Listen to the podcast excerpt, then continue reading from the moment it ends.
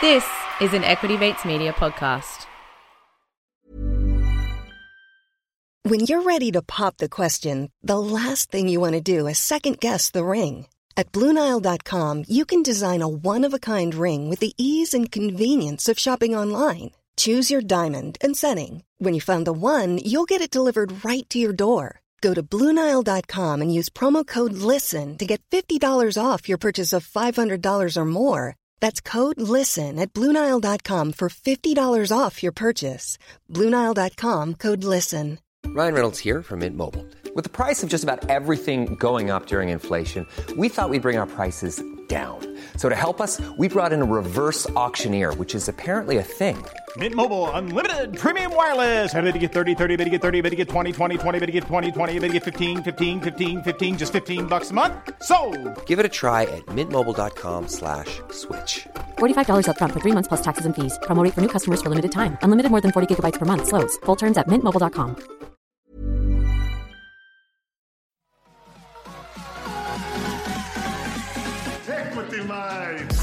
I will say this about investing. Everything you do learn is cumulative. What I learned at 20 is useful.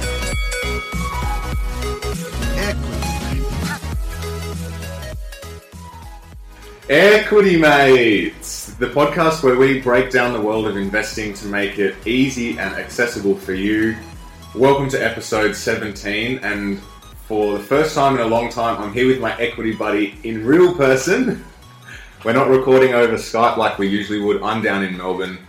Uh, how are you, Ren? I'm really good, Bryce. Good to be with you. Yes, it is great. Great to be seeing you in person. I know. It's been a long time. it has, it has. So, this episode is all about uh, investing styles and what works for you. And there's five investing styles that we're going to be going through today. Some that we have discussed in previous episodes, others that we may have briefly touched on. But we thought we'd take this opportunity to really go through some of the key characteristics of these investing styles to sort of find what may work for you and Yeah. what style's good for you. I know when I started investing, I would have really liked to know the different ways people invest because you can get lost in all the charts and the different numbers and the different things that different people talk about. Uh, and it's good to just know what the different styles are, what you should look for, you know, what what styles you understand. So, And it's a good uh, basis as well, you know, when you're reading articles, doing research to get an understanding of what these guys are talking about. Because if someone's talking about quantitative investing, you Yeah. might have no idea. So Yeah. this is going to be the podcast that lays it all out for you. And as always, um, we're going to start with what have you learnt this week? Yeah. So do you want to kick this one off, Ren? Yeah, sure. Well, look, after your Netflix recommendation last week. Which absolute hit. yeah, yeah. Did you watch I, it? I haven't yet. I haven't Okay. yet. Uh, but I thought I should bring a Netflix recommendation to the table Okay. to start with. Uh, movie, movie review podcast. yeah, yeah, yeah. nah, look, this isn't the my what I learnt, but just I, I did see something on Netflix that I thought people would appreciate. Okay. Uh, it's called Silicon Cowboys. Okay. Uh, and it's about Compaq, the computer company, and how they took on IBM, who was, you know, the only player in computing at that time, or the biggest player in computing at that time. Uh, so, for anyone interested in the early days of Silicon Valley, uh, good one to check out. Interesting. Yeah. And what was the result of the documentary, or will it give too much away? Uh, well, they are still a company, so Right. Okay. yeah. Um, no, so what's what's been your major learning then outside of uh, Netflix? Yeah, okay. So I have just finished a book uh, Yeah. called Buffettology. Okay. Now, it was written by Mary Buffett, who is Warren's daughter in law, married one of Warren's sons. Okay. And it's a great book, highly recommend it. Check out the upcoming book review that we'll be putting on Facebook and on our website. But there was something I took out of it that I thought is a really useful learning. Mm-hmm. Now, the book was written in 1996, so we're looking at about 20 years ago now. And at the end of the book, Mary lists 54 companies that Warren has invested in. Okay. And that gives us a great insight into some of the things he looks for. But my biggest takeaway from that is that you don't have to bat 100 as an investor. No one nails every one of their stock picks, Hmm. and you can you can become the richest man in the world like Warren Buffett without nailing all of your stock picks. So I thought I'd run through some of them just to give you an idea of how poorly some of them have gone. Okay. But also we'll we'll celebrate some of his successes as well. Good idea. So, you know, there were some absolute cracking investments in there. Um, now, there's a term that I'm going to use here. It's called it's split adjusted, and what that means is uh, if I buy a stock for two dollars, Yeah. and then they split it. So, as a shareholder, if I own one stock and they do a two for one split, then I have two stocks. If I paid two dollars for that one stock and then they split it, my split adjusted price is one dollar. Yeah. But Yep. your total value is still the same. Its total value is still the same, but because they doubled the amount of shares that I own, Yeah. you halve the split adjusted price that you paid. yeah. Um, the reason that I want to introduce that term is that a lot of the stocks that Warren bought have split. So we'll talk about what he paid in split adjusted terms. Okay. So let's go through some of his big winners just to give you an idea of some of the ones he hit on. Quick question before: Is this fifty-four? Did she give a reason why these fifty-four, or are they all fifty-four at the time of writing that he was invested in? Were there any others that he was invested in she hadn't mentioned? Oh, pr- probably, yeah, Okay, yeah. Okay. Um, so this is just a, a list of notable ones. Yeah, yeah, and it was to illustrate some of the ideas that she's talking about in the books. Uh, Yeah. Sorry, in the book, uh, some of the things that he looks for when he's picking stocks, um, and yeah, just you know, to give people something to start their research, I guess. Um, okay. But yeah, some of some of his big winners. So Coca Cola, Yeah. he paid four dollars sixty four a share in split adjusted terms. They're now in 2017 worth forty five dollars. So he's done pretty well with that. He's made ten times his money. Uh, Walt Disney, he paid six dollars forty eight in split adjusted terms. Now one hundred and two dollars. Wow. Yeah, McDonald's eleven dollars twenty five. Now one hundred and fifty nine dollars. Uh, Tiffany, the jewelry maker, 78 cents a share, now $88. Walmart, $5.57, now $78. So, I mean, like when you when you pick a winner and you hold a winner, you can do very well for yourself. Mm, mm. And th- these are the companies that Warren's sort of known for, and mm, he's obviously where he's made most of his money. But Yeah. yeah, there's always a but coming. he also has had some shockers. And we all have shockers. I very publicly on this podcast talked about one of my early shockers with Slater and Gordon. But some of Warren's shockers, there was a company called Circuit City that was a big uh, technology uh, retailer. I guess in Australia, your equivalent would be like Harvey Norman or something. Uh, he bought them for about $30 a share in 1996. Well, that's what they were trading for in 1996. By 2009, they were 4 cents a share and then they declared bankruptcy. Whoa, lost everything. Lost everything. Wow. Another one, Bear Stearns. Now, some of you guys might have heard about this from the financial crisis. Uh, when they float, I, I had trouble finding their 1996 share price, but they floated in the 80s at around $25 a share. Pre GFC, they got up to $180 a share. But then after the GFC, they got bought out for $10 a share. Wow. Yeah, Wow. so he would have lost money on that. You can look at some companies that still exist, and he wouldn't have done that well on. So he bought. Uh, there's a company in America, the Federal Home Loan Mortgage Corporation. Mm-hmm. Uh, they're it doesn't really matter what they do. In 1996, that uh, split adjusted, they were trading at about five dollars thirteen a share. They're now two dollars and forty seven Wow, a share. So the half. yeah the val- value is more than halved. Uh, another one, New York Times. Everyone's heard of them. They used to be a huge Gold company, mine. yeah, Rivers of Gold because of the advertising. In the mid 90s, they were trading around $14, $15 a share, split adjusted. Now they're only $18. So, you know, in 20 years, they've increased a couple of Yeah. dollars. Yeah. lot. I'm so, not a lot. Yeah. Yeah, so it, it was just an interesting takeaway that you hear about his success, but even the greatest investor of all time, he doesn't pick every, he doesn't nail every pick. It, hmm. it is impossible to do so, and it's hmm. silly to think that hmm. anyone can. Yeah. Good lesson. Yeah, so you know, take your take your beatings and just keep keep trying, and who knows? You'll, I wonder if those companies that he's had winners on, or even all of those companies, I know he's well, he obviously still holds a lot of them because that's his strategy. But would he necessarily buy them from scratch again? yeah, you know that- what that's a good question. Yeah, Because those companies back in the day, certainly probably don't have the growth prospects today that Yeah, they would have yeah. 20 years ago. I mean, especially a company like Coca Cola. Yeah, You, you yeah. think, you know, people's aversion to sugar and Yeah. stuff like that, more competition in the drink space. Yeah. Yeah, they're very, they're much more expensive than they would have been back in the day. Mm. But who knows? You know, like the thing is, in the mid 90s, these companies were, were household names. Yeah. Like Coca Cola, McDonald's, Walt Disney, Tiffany, Walmart, all Yeah. five of them. Like, they were big brands. Yeah. So it's not like he's, you know, picking obscure stocks that no one's ever heard of. True. He's just recognizing that at what they're trading for then is good value. Yeah. He's Um, always been one for brand power as well. Mm, power yeah, yeah. Yeah, nice. Yeah, okay. So, what did you learn? Well, I promised that I would step up my game from last week, which was purely a Netflix documentary, um, which I still recommend you watch. Yeah, I will. I will get to it. Yeah. So there's been a lot of chat, and we've spoken a lot about um, Amazon, yeah. the big online retailer. But what we haven't really spoken about is the other hidden giant in Alibaba.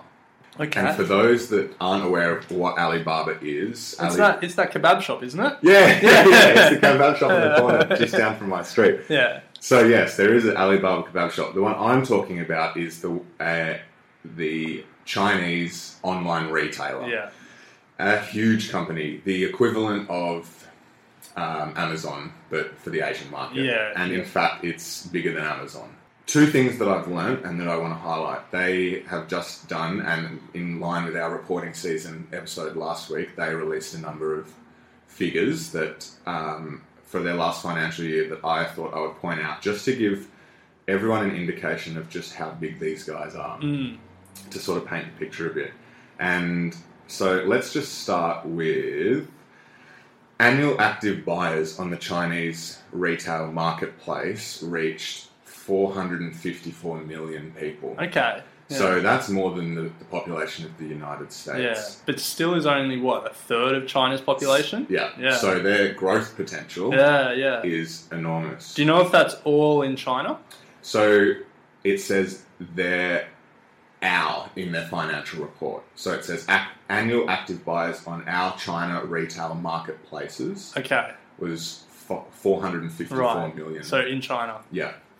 That's unreal. So that just gives you an idea of the scale in which these guys are operating. Now, to give you an idea of their revenue, they had an increase of 56% to 22 billion.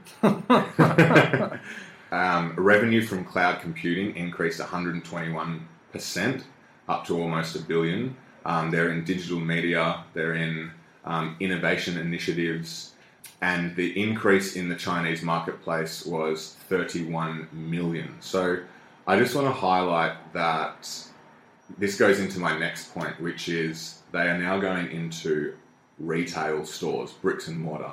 So, like Amazon, they're recognizing that they need a footprint on the ground. yeah. And what they're doing is like China, I mean, like Amazon, is merging retail bricks and mortar with technology.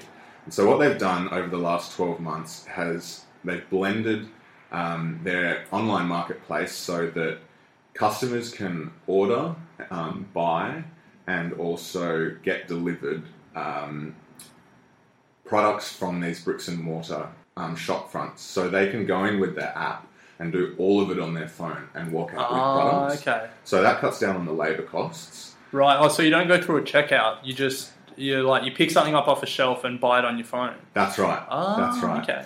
And they're integrating food, clothing, electronics all into this model.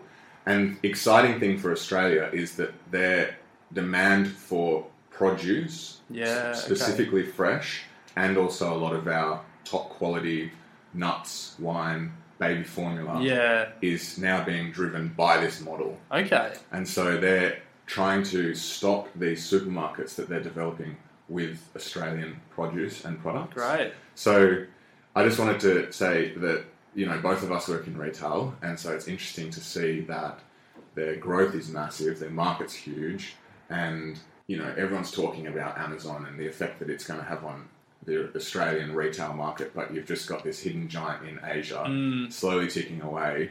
and who knows, one day they might be coming to Yeah, Australia just like yeah. Amazon are. But yeah, it's interesting. They're combining technology um, with bricks and mortar stores in a way that is almost they're trying to make it seamless. It's funny that they both, Amazon and Alibaba, start as online e commerce retailers, and then they both go into cloud computing, and now they're both moving into bricks and mortar retailing, charting very similar limit Paths. paths, yeah, And I just think it's really hard to go the other way. And So go into e commerce. Yeah, right. For you know the Australian retailers who aren't known for their e-commerce, I think it's going to be very hard to Yeah. get that brand image in consumers' minds. Yeah, that yeah. that's an option as well. Oh, I mean, brand image, and then also just the logistics of Yeah. it all, and Yeah. you know, it's a it's a completely different ball game to filling a big store or a big supermarket or anything like that. A real battle, especially in yeah. It's it's going to be interesting to see what happens. Yeah, We keep harping on about. it. it'll be it'll be interesting to see if they are ever directly competing in a new market together. You know, like Hmm. Amazon's currently competing in India, but maybe they both go to Vietnam at the same time or something, and Hmm. it'll be interesting to see how these two giants who do very similar things, Hmm. who wins. Hmm. Yeah. My bet's on Alibaba. I reckon. In Asia, my bet would be on Alibaba. Yeah. It would be very interesting to see in an Australian context because Yeah. Amazon, you know, obviously they they've got a little bit of a footprint here. They're already starting to roll some things out. Mm. You know, they've got experience going into new markets. Mm. But Alibaba is from China, Australia's biggest trading partner. There's probably some efficiencies they can get there. They just don't So- have the media attention that Amazon does. No, that is true, yeah, so yeah. Amazon's already a known name. Yeah. If you want to see something crazy, just talking about Alibaba, Google China's Singles Day. Okay. It's the biggest e-commerce, or it's the biggest trading day in anywhere in the world, um, and it is just like a 24-hour buy-a-thon. Um, and Alibaba, uh, Alibaba have like, you know, they get Western celebrities in to, you know, do concerts that are televised, and they are advertising their products through this day, and they sell, you know, I think at this stage it's like billions of dollars worth of product in one day. Wow. Yeah, China Wow. Singles Day. Everyone should Google it. It's crazy. Yeah. All right, so now to the main segment. As we said, we're going to break down five fundamental, well, we're going to break down five investing styles and Yeah. go through them. We're going to talk about some of the characteristics. I'm going to play a bit of a game with Ren at the start, test his knowledge. Yeah. he threw me, well, not threw me under the bus, but gave me a few tests last week. no, and you passed with flying Yeah, colours. Yeah. Um, we'll give you some tools that you can use. Um, we will talk about some of the books you can read for these styles, and we'll also make mention of any notable investors Yeah. that um, are out there utilizing this style to their advantage. So, I, I reckon the the best thing to do is to listen to the different characteristics and think about what resonates with you and what makes m- the most sense to you. yeah, Because I know for me personally, there's one that just intuitively makes sense Yeah. to me, and the others not as much, and so Mm. I naturally resonate towards that. and we'll do a wrap up with that at the end. So, here we go. I'm going to do a, a Who Am I to Ren, and the Who Am I are going to be based around the characteristics of these investing styles. Now, some of them may be a bit, a bit left field, but we'll, we'll start with the with one of them and see how we go. So, one of my goals is to determine the intrinsic value of a company and to compare it to the market price. My analysts determine the health and performance of a company by looking at key numbers and economic indicators. If you're an investor evaluating financials, company management, macroeconomic, industry conditions, then you're investing in my style. And using financials such as return on equity, earnings, future growth, cash flow, Warren Buffett invests in my style to find underlying value of a company. Okay. Who am I? Who are you? That would be a fundamental investor. Yes! Okay. So, the first investing style we're going to discuss is known as fundamental. And as I mentioned in there, it has a few characteristics that we've generally spoken about a, a fair number of times during this podcast. So, Ren, do you want to give a couple of characteristics about investing in a fundamental way? In a nutshell, think about stocks as the companies that they represent, uh, and you look at how the company's going, You look at its financial statements and see how much money it's making. You look at its competitors and you know demand and stuff like that, and see how much money it could make. Uh, and then you invest in it if you think it's a good value buy or you know it's going to grow a lot. You don't worry too much about the day to day fluctuations. Yeah. You think about the with a long. You think in a longer term manner Yeah. um, about the stock as the business. Yeah. Yeah. This is where you're buying the actual business. I mean, you are in, in all investing, but yeah, this Yeah. is that mentality. You look at everything from management through to, as you mentioned, the financials, profit and loss statements, and you try and come up with your own underlying value. So I guess under fundamentals, so fundamental as like a broad label, you're looking at companies and how they're going to go and how they're performing. Under that, there's probably three different ways that you can go about it. Mm-hmm. So you doing your fundamental analysis and looking at the companies, you can try and look for value, which is the first one. Yeah. And that's when you're looking for companies whose share price is lower than the intrinsic value, Yeah. which is just a term that loosely means what the company sh- is actually valued at Yeah. based on how much money they're making and how much money they can make in the future. Yeah. This, the second one is you do your fundamental analysis to try and find growth opportunities. Mm-hmm. And so that you're not so much worried about the price you're paying now, but you're projecting forward based on their opportunities and how the company's set up and their management that they're going to grow a lot in the future. And that even if they're relatively expensive now, because of the growth opportunities, they will they'll, you'll still make money on them in the future. Hmm. And then the third type is which we might get some noise about, but I think it comes under fundamental, is you could be looking for income. Yeah. And so that you're still doing fundamental analysis. You're Yeah. still looking at a company. Sometimes you can be looking at other asset classes like bonds, but let's not get into that too much. But essentially, you're looking at whatever the investment opportunity is and looking at how much money it will make and how much of that it pays back to its investors in income. Yeah.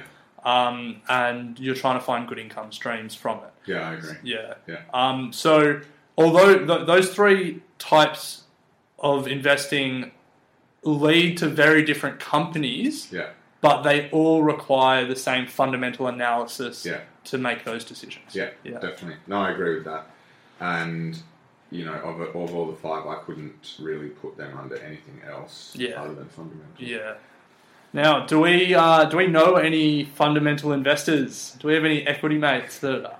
Well, the very first interviewee that we Yeah. that we had on the show, Andrew Brown, episodes five and six, I think it was. Yeah. He is a fundamental investor. Yeah. He truly puts the fun in fundamental. Yeah, Andrew Brown. So he he actually sits down and nuts out. We, we were in his office, and it's pretty crazy Mm. some of the stuff that he's doing. But yeah, wholeheartedly looking for true value Yeah. in his investments. Yeah. And he is yeah sitting there day in and day out trying to find stocks that he think are undervalued to Yeah. what they're currently paying on the stock market. yeah. So if you really want to go back and have a listen to him, he was a fantastic interview and really nuts out what it means to be a, a value investor Yeah. And what, what are some of the things he does to look for value in a company. Yeah, and to get, to illustrate that example of you know growth, value, or income. So Andrew was talking about companies like uh, Channel Nine and Fairfax Media, who he did his fundamental analysis, looked at their balance sheet, looked at their annual reports, and thought that the price on the share market was lower than their actual value. And so they're the companies that he's attracted to. Hmm. But if you're a growth investor, you would look at those companies and be like, well, there's not a lot of opportunities for growth. Hmm. And you would be led towards companies, you know, these days it's more like Seek.com, hmm. real estate, car sales, those kind of companies. But then you could do your fundamental analysis, and if you were interested in income, you would you wouldn't be interested in any of those two sets of companies. You'd be thinking more along the lines of uh, some of the big miners like Yeah. BHP and Rio Yeah. or Telstra, Telstra, yeah. yeah. companies like that. So you do you do the same analysis, you look at the same information, but depending on what you're interested in and where you think you know the investment strategy, what investment strategy you think makes the most sense, you're going to be attracted to very different companies. Mm. Yeah. yeah, In terms of tools that are used in this tech, well, in, in, in this style, I guess all three of them would be looking at the basic financial statements of the business. Yeah. So that would be a good place to start. Now, obviously, for beginner investors, if someone was to say, "Let's find the value of this company," like where do you start? You, Mm. you know, it, Yeah. it's a very skilled thing to be able to do, and everyone has their own idea of Yeah. what uh, what's important in a financial statement, and what's not. But it's worth highlighting that the general tools used to begin with in this style are financial statements, profit and loss. You look at the things like debt, cash flow, that sort of stuff. Yeah. As well as we mentioned before, you can look at their annual s- reports to get an idea of management and a, and a general sense of the industry as well. Yeah, definitely. When you're ready to pop the question, the last thing you want to do is second guess the ring. At Bluenile.com, you can design a one of a kind ring with the ease and convenience of shopping online. Choose your diamond and setting. When you find the one, you'll get it delivered right to your door. Go to Bluenile.com and use promo code LISTEN to get $50 off your purchase of $500 or more. That's code LISTEN at Bluenile.com for $50 off your purchase. Bluenile.com code LISTEN. Many of us have those stubborn pounds that seem impossible to lose, no matter how good we eat or how hard we work out. My solution is PlushCare. PlushCare is a leading telehealth provider with doctors who are there for you day and night to partner with you in your weight loss journey. They can prescribe FDA-approved weight loss medications like Wegovy and Zepbound for those who qualify. Plus, they accept most insurance plans. To get started, visit plushcare.com slash weight loss. That's plushcare.com slash weight loss. Nice one. Um, any books or anything that people can follow up if they're interested? Yeah, well, I've read. Well, I think both of us have read The Intelligent Investor. Yeah. yeah, which Yeah. I think is definitely a great place to start. Yeah. Very well known. It's um, it's sometimes a bit of a slog to Yeah, get through. yeah. Um, it Very was, old. Book. Yeah, it was written by Benjamin Graham, who was Warren Buffett's mentor. Yeah. and was really the father of value investing. Yeah, yeah. Um, and then the book that I spoke about earlier in the episode, Buffettology, by Mary Buffett. Uh, I reckon that's the best book I've read on Warren. Wow. Just some of the detail, and it's it gets very specific, which is which is nice. Mm. So I would highly recommend that one as well. All right, well, Yeah. I'm going to get into that. And one that is a very easy read, very, very easy read, and really lays out in a very clear and easy to understand fashion what is value investing as well. It's, it's based on value investing and really gives some uh, tools that you can use right off the bat to try and start finding the values of companies. There's a book called Shopping for Shares, which is one that um, I'll review in a few episodes coming up. So I know Ren's got his ideas about the book. Bryce has been telling us that he's going to do this uh, this review for about what six months now. yeah, it's, uh, yeah, well, it's coming. Yeah, that's it's going to be one cracking review. pressure's on. So, and we'll just quickly finish on fundamentals with some famous investors of this style, and Ah, it goes without already- saying, yeah. yeah. Warren Buffett and as as Ren also mentioned, Benjamin Graham, Yeah. two the two big dogs, the fathers of this. Yeah. One other that I'll throw out there just to plug one of my old blog posts. Uh, Seth Klarman is another Mm-hmm. uh, very famous value investor. Uh, check out my review of his book, Margin of Safety. It um, which was also recommended by Andrew Brown. So that's the first style, fundamental. As Ren has said, it covers value, income, and growth. That's Yeah. our way of looking at it. And um, it's a, just in a nutshell, it's all about looking at the company. yeah, yeah. it's about the company. All right, so let's move on to the next. Who am I? Okay. I pay extra close attention to the numbers and not the intangibles and operate at incredibly high speeds. I use complex mathematical models to try and identify any investing opportunities. I don't care about the management or value of the company. Computers enabled my style of investing, and teams of mathematicians, programmers, and investors work to build proprietary models to try and beat the market. It's often said that my style of investing never loses money. Who am I? Never loses money, you say. Yeah, I know, that's a big call. Equity Mate's hypothetical portfolio. well, where are uh, no, So, that's, so who this, am I? this would be quantitative investing. Correct. Yeah. Quantitative investing. Now, some of you may have heard of it, some of you may not have heard of it. I wouldn't be surprised if you hadn't. because on a historical scale, it's a reasonably Yeah. new. Style of Pro- investing. Probably started to make ground in the 80s, but really has shown its, its potential in the 90s and the 2000s. Yeah. And Yeah. what's the reason for that? Mate, computers are fucking good at their jobs. but, um, uh, yeah, so straight off the bat, I think it's important that we make it clear that computers are now used in all types of trading. You know, like fundamental analysts will use computers and they will use algorithms to try and identify trading opportunities. Yeah. When we're talking about quantitative trading here, um, we're talking about things that only computers can do. Yeah. So it's not, you know, I've built an algorithm to try and find growth companies or value companies. That's that's not what we're talking about here. We're talking about things outside of that realm where the computers are executing trades that humans can't do. Yeah. Yeah. And these are these quantitative traders, yeah, they're technology companies. Oh, crazy These technology are companies. big They- dogs who have These are maths and science PhDs in a Yeah. room building Yeah. just the most outrageous algorithms and Yeah. just oh, it is it is pretty phenomenal. They didn't yeah. sit there and study Bachelor of Commerce No, or no, Finance. no. These are serious computer nerds. Yeah, yeah. Who are making a lot of Yeah. money. Yeah. So I guess maybe we can. The best way to explain it is by way of some examples. Yeah. So um, what some of the the main ones, and one that you might have heard of is high frequency trading. Yes. Uh, and so that's essentially where the algorithms trade on the the tiniest differences in price on different exchanges. Uh, and we're literally talking about the m- in milliseconds here. So there's a uh, fiber optic cable wire that runs from New York to Chicago in America, Yeah. and it was built to get the time it would take to execute a trade or for information to flow through from 17 milliseconds down to 12 milliseconds. which in, which leads to millions and millions of Oh, dollars. billions and Billions. billions of dollars. Think about building a fiber optic network from Chicago to New York. Think about how much trouble Australia's had building the NBN. no, I mean the difference in that point five of a millisecond is billions of dollars. in yeah, trading yeah, yeah, yeah. So yeah, yeah, it's it's Like, so much. yeah. Yeah. Um.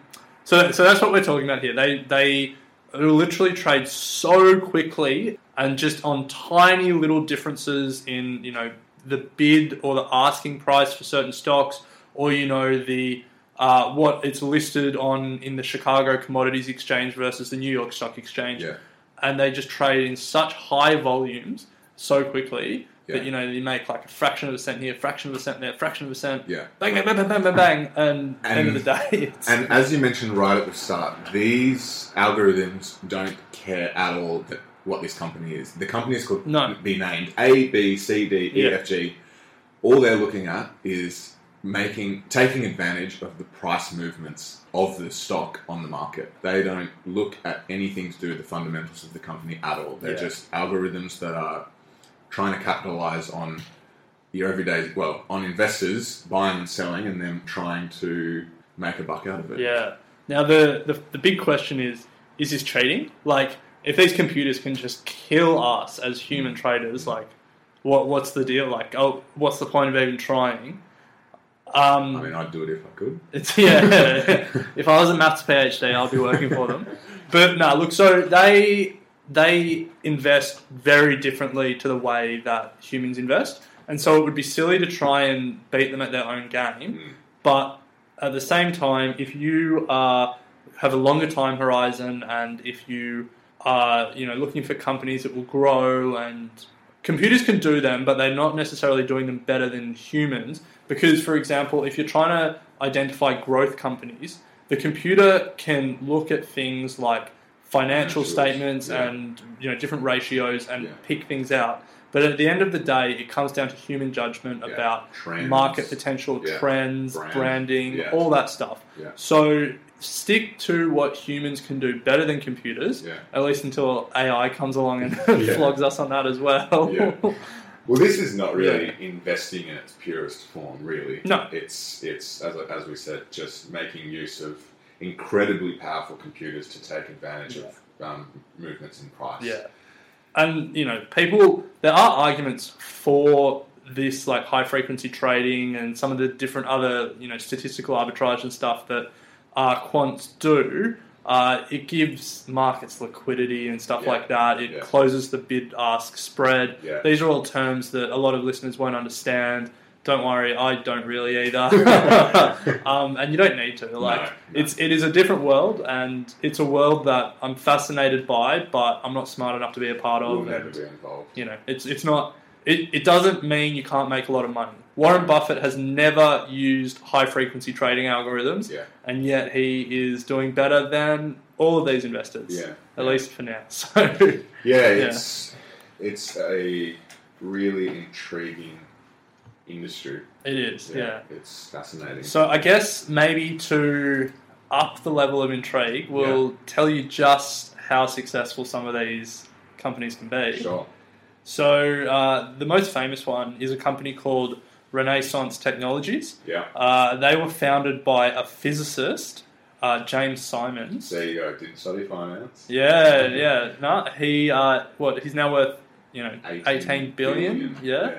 But to give you an idea of just how good these trading algorithms are, the the company has a basically it's an employees only fund. So only people who work for the company can put money in this fund. This fund from 1994 to 2014 has averaged 71.8% return per year. That means every year you're getting 70% back.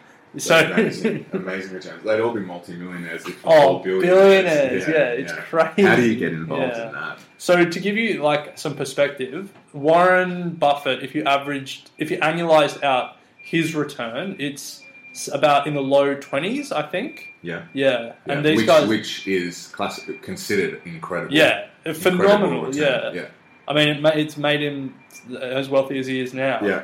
But these guys for twenty years have averaged seventy percent. Seventy percent. It's Yeah, just- like it is unheard of, unheard of.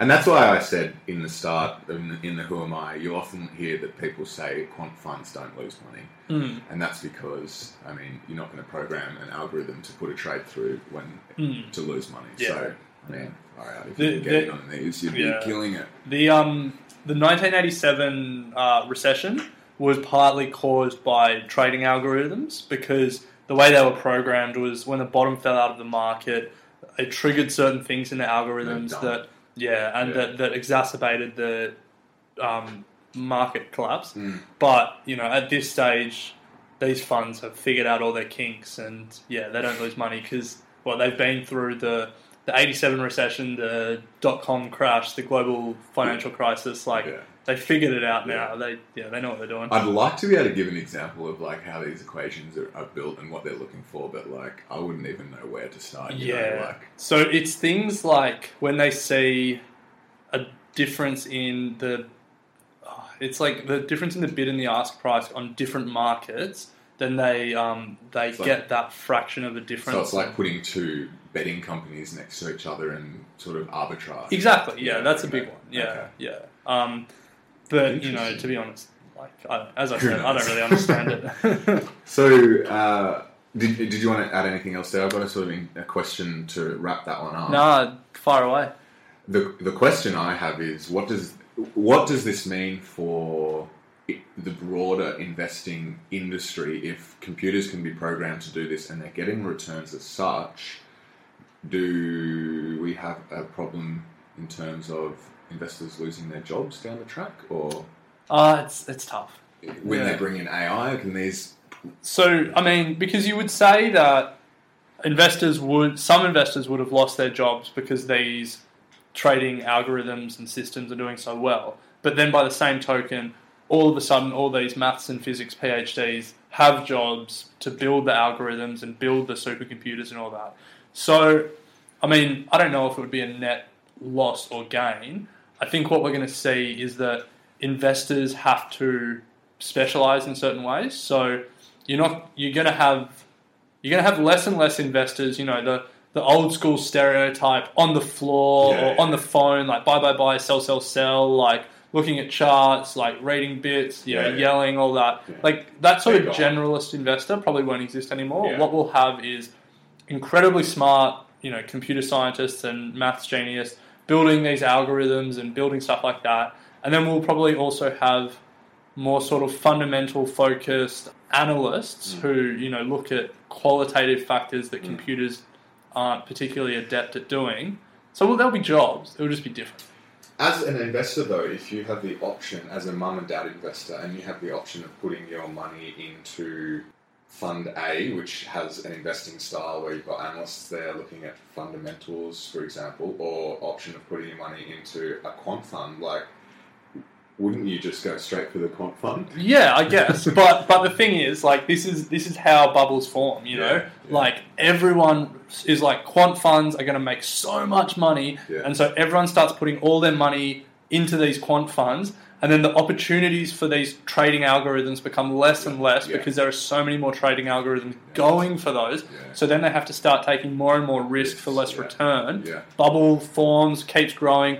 All of these value investors and growth investors who are doing fundamental analysis, because they're being left out in the cold, there's all these opportunities because no one wants to play in their field. And they start making more and more outsized returns compared to like the, the risk reward skews. And then people recognize that there's money to be made over there and then money flows in Yeah. the other way. I mean, Just all like these things are cyclical. Yeah. And whatever going on. Yeah, exactly. Yeah, exactly. All right. Well, we've done fundamental. We've done quantitative investing. Now for the third one. Who am I? My style evolves from the study of overall political and economic views and conditions of countries. I try to understand large scale events to consider and then predict what impact it will have on companies and investing opportunities. Major considerations for me are things like interest rates, GDP growth rates, trade and foreign relations, and complex systems. One of the most recognizable examples of an investor using my style was George Soros, making billions of dollars from investing against the sterling.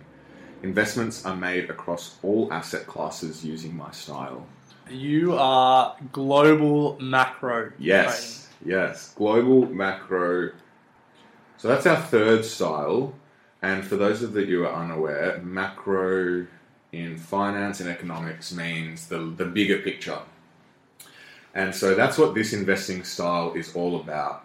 And, you know, for me, there are some parallels with fundamental in, in, in, in some way because you will use a macro approach in fundamental in in terms of an industry scale or a trend scale, but um, macro doesn't necessarily look at the fundamentals of companies So- like Yeah, I guess the distinction is in a fundamental view, you're doing a bottom up approach. So Yeah. you're looking at the company and then you're looking at how that company is positioned in a broader environment. Yeah. Whereas in macro style, it's bo- uh, it's top, Top down. down, yeah. So you're looking at how whole economies are performing and how whole political s- Yeah. like systems are, are leading, and then you're identifying the opportunities there. yeah, yeah. yeah.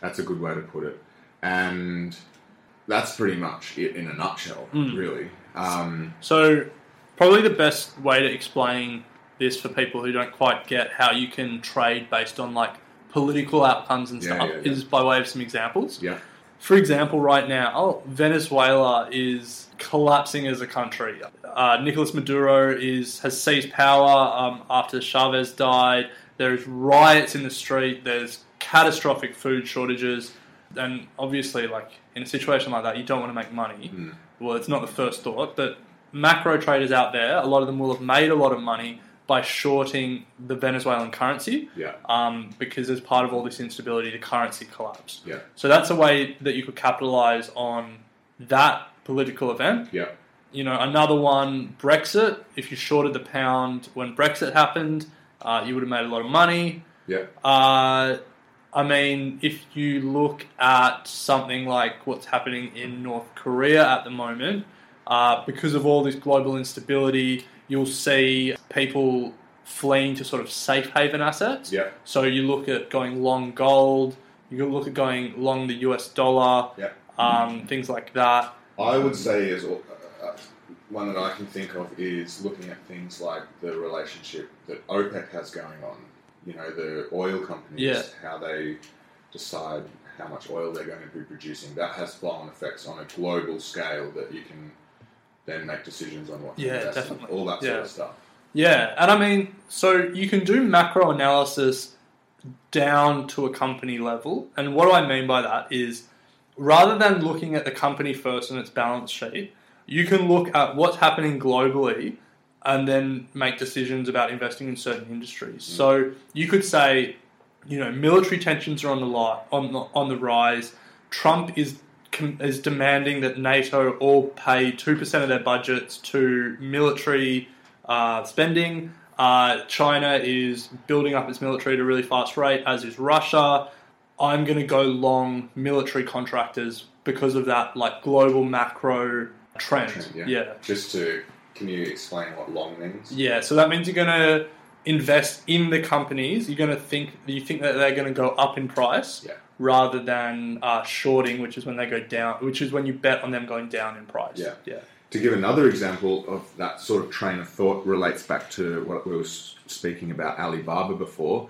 If you start at the top and think, okay, so China is going through great structural change at the moment, we're seeing a huge increase in the number of middle income earners. That's going to generate a lot more revenue or uh, expenditure from this population, where are they going to start spending their money? Then you look at places like Australia, what they're going to be spending their money on, and then you look at companies that you think are going to benefit from this huge increase in consumer spending from the Chinese. So yeah, definitely. that's another macro approach. Yeah, yeah. Um, okay, cool. So Oh, we should. we've got to give um, Daniel Want a plug here because he is uh, the very definition of a macro trader. big time. Uh, yeah, and his interview, uh, like, he's a seriously smart guy. So if you haven't listened to that interview, definitely check it out. Yeah, he He's- gives a good idea of what macro trading is. Yeah, yeah.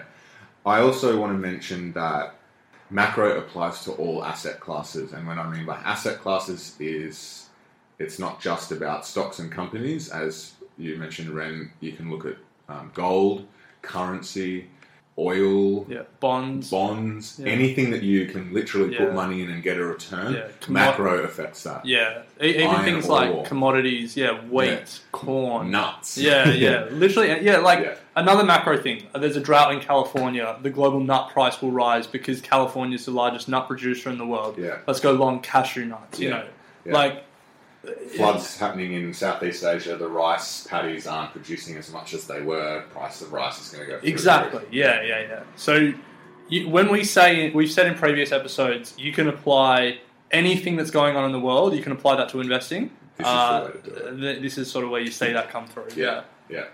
Reading the news, that's, that's where you start your macro approach. Yeah, definitely. So yeah, Daniel Want, check out his interview. As you said, Ren, very interesting guy, incredibly smart. And famous investors in this style, as I mentioned, George Soros, he he made a billion dollars from betting on price movements in the sterling. Yeah. Um, Which so, is the British pound. which is the British pound. Yeah. So I'm not going to say much more about that, but just um, go into Wikipedia and check it out. Yeah. Super interesting story, and he he had a very macro approach. Yep. So we've done macro, we've done quantitative, and we have done fundamental. That leaves us with two to go. So far, and you're on three out of three. Oh, mate, killing it. I thought we will go to. Well, who don't, am I? don't tell me. Yeah. Charts and statistics are my best friend. The psychology of the market is often considered when investing in my style. One of my basic assumptions is that price changes are not random, so I can profit from trends as I look for patterns in price movements, volumes, and averages to try and predict what's going to happen. I believe that past price behaviors are likely to influence future price movements more so than the intrinsic value of the company. Who am I? you are technical analysis. Bing. Correct. Four out of four. So unless you really kook it, you're going to get the fifth one. tough to, tough to ruin it from here. But yes, technical analysis. Now, that may sound some of the things I've said there, charts and statistics, you know, that sort of stuff. People might get confused with quantitative in the sense that oh, you know, maths and all that jazz. But they're two entirely different investing styles. yeah. Um, so Th- This is probably the one that people associate with investing the most. You Yes. know, uh, looking at charts and trying to predict where the price will go. Yeah. And there's a whole body of literature around technical analysis, and what they essentially do is they use uh, charts and they use volume, so that's trading volume, how many buyers and how many sellers, Yeah. to try and guess price movements. Yeah. And there are all these things they use. Um, in, in the charts, they identify different formations Yeah. that they think or that that lead to different things. Yeah. Um, it's not something that I'm particularly. Uh, I don't believe in it at the end of the day. Like, yeah, yeah, yeah. I didn't. I didn't want to say it, but to be honest, like you you could have one technical analyst, and I mean this does apply to all sorts of investing, but you could have one technical analyst sitting next to the, another technical analyst, and their charts and formations could be completely different, and so it's just so hard to you know formulate. If you're not really involved in it, Yeah. looking at a chart and trying, they're literally just trying to predict how a price is going to move. Just like quantitative and unlike um, fundamental, they're not investing in companies. They're not investing in the fundamentals. Yeah, not you- necessarily going long either. They're Yeah. investing in price movements. Yeah. as as a technical trader, you're just as adept at trading like wheat futures as Yeah. you are at trading, you know, uh, government bonds, Yeah. yeah, or gold. Like it, it's all it's all about the technical indicators. It's all about uh, trading volumes, trading patterns, and stuff like that. Um, now, look, just because we don't understand it, Yes. we, like there are a lot of people out there who make a lot of money, including some of our friends who believe in it and Yeah. um, do okay with it. But look, there is also a large number of investors that don't think it's very relevant. My personal opinion is, I think that there are some things that are that are true. Like using volume uh, is Yeah. obviously a good indicator of where price is going to move. Yeah. Um, look, you can you look at charts sometimes to see support levels. Yeah, so if a, if a stock falls, where it will sort of fall back. Yeah.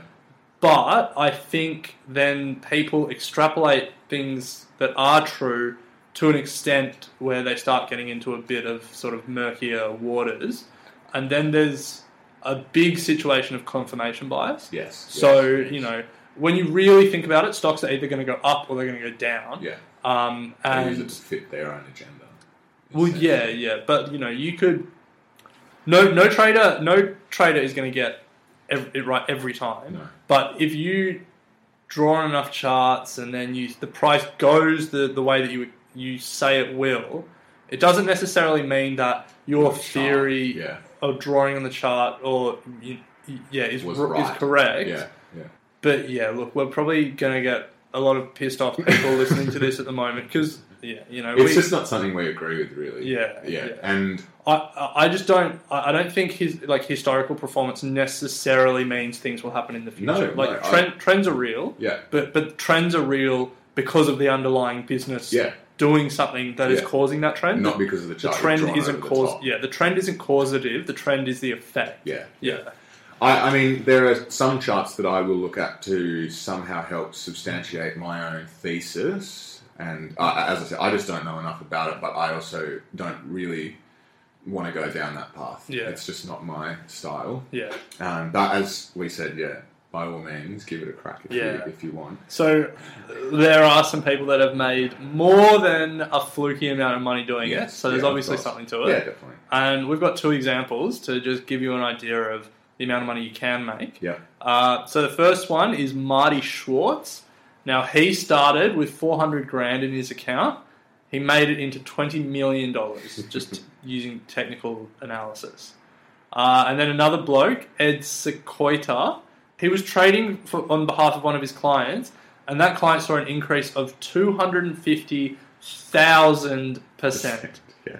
That means so for if every you put one dollar in, Yeah. you get two hundred fifty thousand. Yeah, which is just unbelievable. Like, li- literally unbelievable. Yes, yeah. I, I want to point out as well that another characteristic of technical trading is that it's very short term, yeah, very short. very yeah. short term trading, just as quantitative, quantitative is. These companies also trade short a lot of the time, meaning that they will not only be looking at price price movements to increase in stocks, but they'll be looking at price movements that are going to decrease and looking to capitalize on that by shorting. Hmm. Now, look, I, I thought it was so unbelievable that I just double checked Yeah. that he actually did get two hundred fifty thousand. It's true. He turned five grand into fifteen million dollars over twelve years. So he got two hundred fifty thousand percent return in twelve years. Whoa. That's actually so crazy. I wonder if he. I wonder if part of that was just one massive payday. oh, You know big I mean? payday. Yeah. or if it was a if it was a consistent So- return over twelve years. so what? I'm 24 now. 12 years. Imagine if I had five grand put it in the market, and when I was 36, I walked away with 15 million dollars. You're retired. God. And if you're Who listening, knows, give me a call. One you day. can invest my money. So yeah, just a, a quick summary on technical. Um, it's short term and it, it definitely uses um, charts and focuses on price movement and volumes, especially um, as their main character or as their main tools for trying to predict price movements. They look at the historical price movements and try and make predictions on what's going to happen in the short term. So that is technical analysis as a form of investing. So to finish, we've got the final one, the final Who Am I? Can Ren bring it home with five out of five? the short one. I require little work or research, research, and I'm a relatively safe option for beginners. I track indexes and use weighted portfolios. Who am I? you are passive investing. Correct. Ding, ding, ding. There you go. Ren takes five out of five. So passive investing, this is certainly one that is trending now in a big way.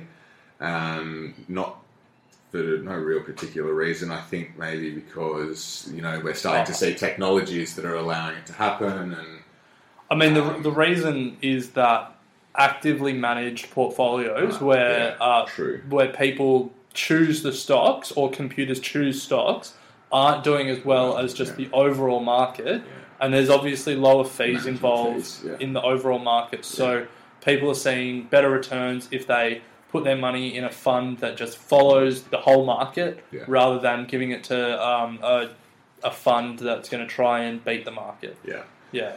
So, passive investing comes from the idea that, you know, Buffett sort of talks about that you can't beat the market. Yeah, so it, there's there's a hypothesis. It's called the efficient market hypothesis. Yeah. And essentially, what that means is that the market has already priced in all available, all publicly available information, and uh, it is efficient at getting the right price for any security or asset or share. Yeah. Um, and therefore, you can't beat, Beat the that, market yeah. because it, the market is so efficient. Yeah. Now, Which, I- in reality, if that was true, then we wouldn't have investors getting outsized returns. Yeah. You wouldn't have market failure. you wouldn't have people losing money. Yeah. It um it just it doesn't it doesn't make intuitive sense Mm. that the market is perfectly efficient. But anyway, that is the theory. Yeah. Um and that people who believe it, uh, they just say put your money in an index and just let it follow the market and you will do better over time. And that's because time is probably one of the biggest considerations in passive investing because they believe that over time the market is always going to go up. Yeah, it, it increases it on average over the very long term at about six or seven percent a year. Yeah, on Yeah. average over a very long Yeah, period time. yeah, So that's when you smooth out, you know, recessions and GFCs, bubbles and yeah. all that. Yeah. Yeah. about six or seven percent a year. So you know, if you're uh, twenty and you put your money away in an index for thirty years, you're gonna have a nice little nest egg there um, for your retirement if you just let it sit in an index. Yeah. Something else that you mentioned before, and Uh, another consideration, and I guess a reason why people like passive investing is because of the low cost. Yeah. So if you're investing privately in any of the above that we've spoken about, you're likely to pay high management fees. Yeah. You're likely to pay fees for brokerage and all that sort of stuff.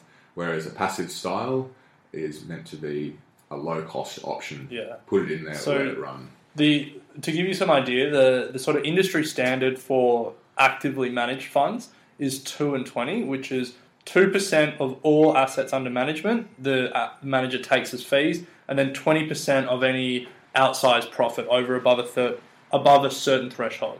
So that's heaps. You know, that's a fifth of your your outsized profit if um you're in a good actively managed fund. Whereas you know some of these indexes take less than a percent, like a point of a percent in fees because they don't do anything. They just literally leave it in the index, um, just over a long term. Yeah. And over the long term, that makes a considerable difference. Yeah. Yeah. Cool. So, Um, what are some ways that you can be involved in passively investing? So you would be investing in index funds, which are uh, they're exchange traded funds that just buy a basket of stocks that represent a market. Yeah. So we the example that we use here is the ASX 200, which Yeah. is the 200 biggest stocks in Australia. You can buy a ETF um, which has all 200 companies in it, and you know as the market rises one percent, that uh, ETF will rise one percent as Yeah. well. Yeah. Passive investing is considered a lower risk option, and it also requires little time. You don't have to sit back and research individual stocks. You don't have to worry about price movements of gold or oil or whatever, um, because as you said, it's a weighted portfolio. You've got all the companies in there. You can just put your money in and let it run. Um, so it's a very good option, and we've spoken about it a lot of times in previous episodes. It's a great option for beginners um, to have a look at.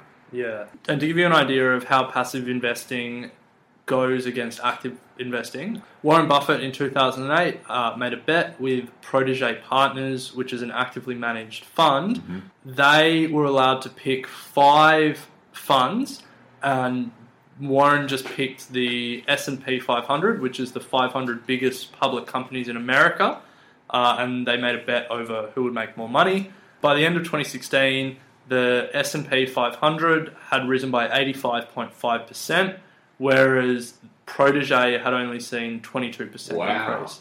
So Warren literally just bought the American market and held it uh, at that stage for eight years, and he saw 85% return. Wow. Whereas these uh, protege partners tried to pick the best of the best, and they only saw a 22% return Wow. in eight years. Yeah, There you go. So that's a great example of the passive style in Yeah. action. yeah, I mean, we have been in a big bull market. yeah, yeah. He got it in 2008, so like GFC. Yeah. and then yeah, Yeah, he's yeah. he's had some good. Fortunate. Yeah, yeah. He, he, he did not, nothing and, and came out on top. Yeah, So that's passive Ren. So we've we'll, we'll wrap up there. We've gone through the fundamental, we've gone through technical, we've gone through quantitative, we've gone through macro, and we've gone through passive. Five styles of investing.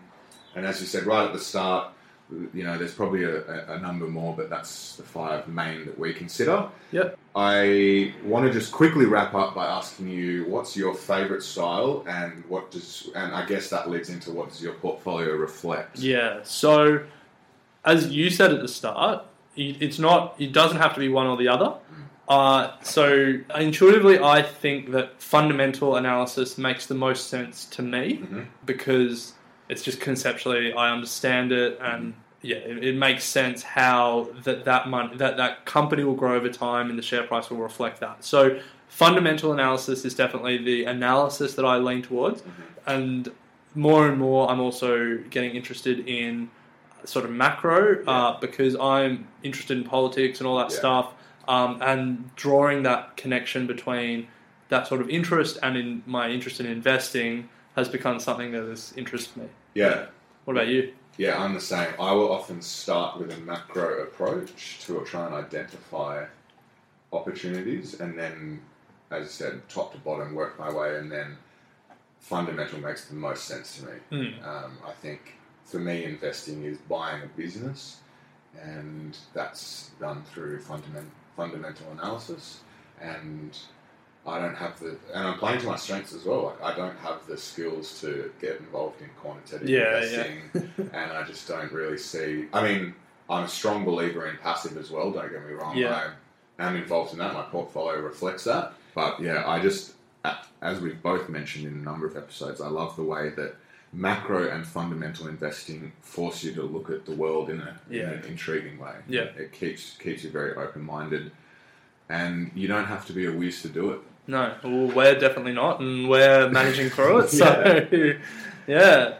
Cool. Yeah, well, that's a wrap. We've gone through the five. Um, we have given you a few things that we've learnt during the week, but more importantly, we're doing this live together Yeah. for the first time in a long time.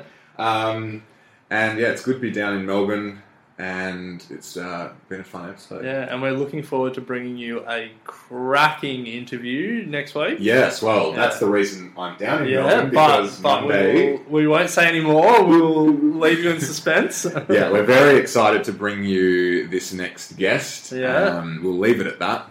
Yeah. But yeah, definitely tune in next week. Um, and we really look forward to bringing this guy to you. yeah.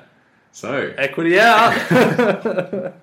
Equity Mates and the people appearing in this program may have positions in the companies mentioned. This is general advice only. Please speak to a financial professional to understand how it may pertain to your individual situation.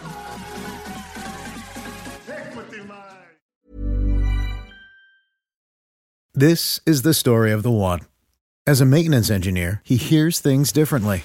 To the untrained ear, everything on his shop floor might sound fine, but he can hear gears grinding or a belt slipping. So he steps in to fix the problem at hand before it gets out of hand. And he knows Grainger's got the right product he needs to get the job done, which is music to his ears. Call, click Grainger.com, or just stop by. Granger, for the ones who get it done.